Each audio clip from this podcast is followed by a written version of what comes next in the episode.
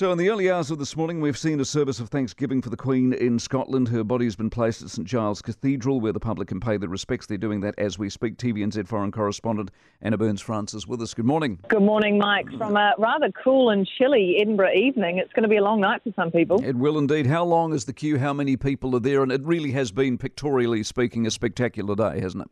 It certainly has, uh, and certainly a lot of people will be watching those pictures of these queues at what is called the Meadows Park here in Edinburgh. It's only uh, a 10 or 15 minute walk from here up to the cathedral, but it's going to take a lot longer. There are thousands of people here. Journalists are notoriously bad at maths, but all I can say to you is that it goes farther than the eye can see around and around and around this park. And it is moving, but it's going to take all night to get through the number of uh, mourners who want to pay their respects to the Queen's coffin. And one can only imagine what it's going to be like once we reach London.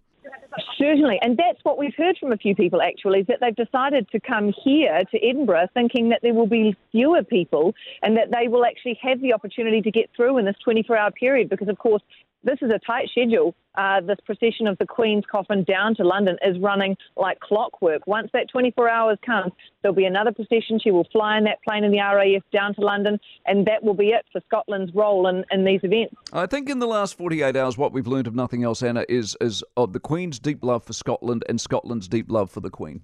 Haven't we? And really interestingly, because we do hear that message that for Scotland, the role of the British monarchy is a little bit iffy sometimes. They're not so comfortable with that British influence, but they really saw the Queen as someone who, as she described it, felt Scotland in her soul. And to them, she was a person first and foremost uh, who showed humility and grace.